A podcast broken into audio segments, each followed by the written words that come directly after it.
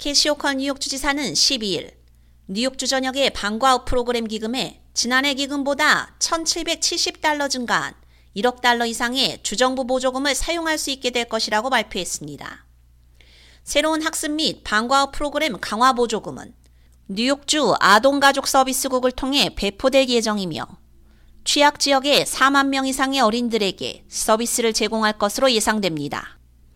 호컬 주지사는 코비드-19 팬데믹 기간 동안 많은 어린이와 청소년들이 방과후 프로그램에 참여하지 못했고 학업 지원을 받고 더 강력한 사회적 관계를 구축할 수 있는 중요한 수단을 놓쳤다며 이 기금은 젊은이들에게 성장하고 자신을 표현할 수 있는 또 다른 안전한 공간을 제공하고 자녀의 학습과 발달이 학교 시간에만 국한되지 않는다는 것을 부모에게 확신시킬 것이라고 말했습니다. 학습 및 방과후 프로그램 강화 이니셔티브는 기존 어드밴티지 및 엠파이어 스테이트 방과후 프로그램을 하나의 간소화된 프로그램으로 결합해 자금 및 자격을 표준화하고 제공자의 행정 부담을 줄이게 됩니다. 약 9,750만 달러의 이 방과후 프로그램은 유치원부터 고등학교의 청소년을 대상으로 합니다. 방과후 기금에는 방과후 청소년에게 긍정적인 청소년 개발 기회와 서비스를 제공하기 위한 225만 달러의 파일럿 프로그램과 기술 지원 제공자를 위한 100만 달러도 포함되어 있습니다.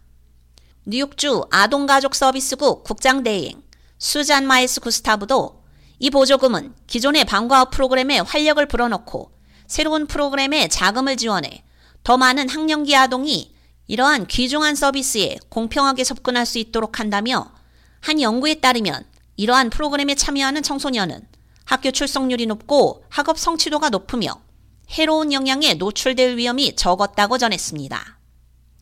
호컬 주지사는 최근 보육센터 및 등록된 학령기 보육 프로그램의 건설 또는 확장을 위해 5천만 달러의 보조금을 지급하고 직접 또는 제3자를 통해 직원을 위한 영유아 보육 시트를 만들거나 확장하는 적격 사업체에 5천만 달러의 사업세액 공제를 발표했습니다.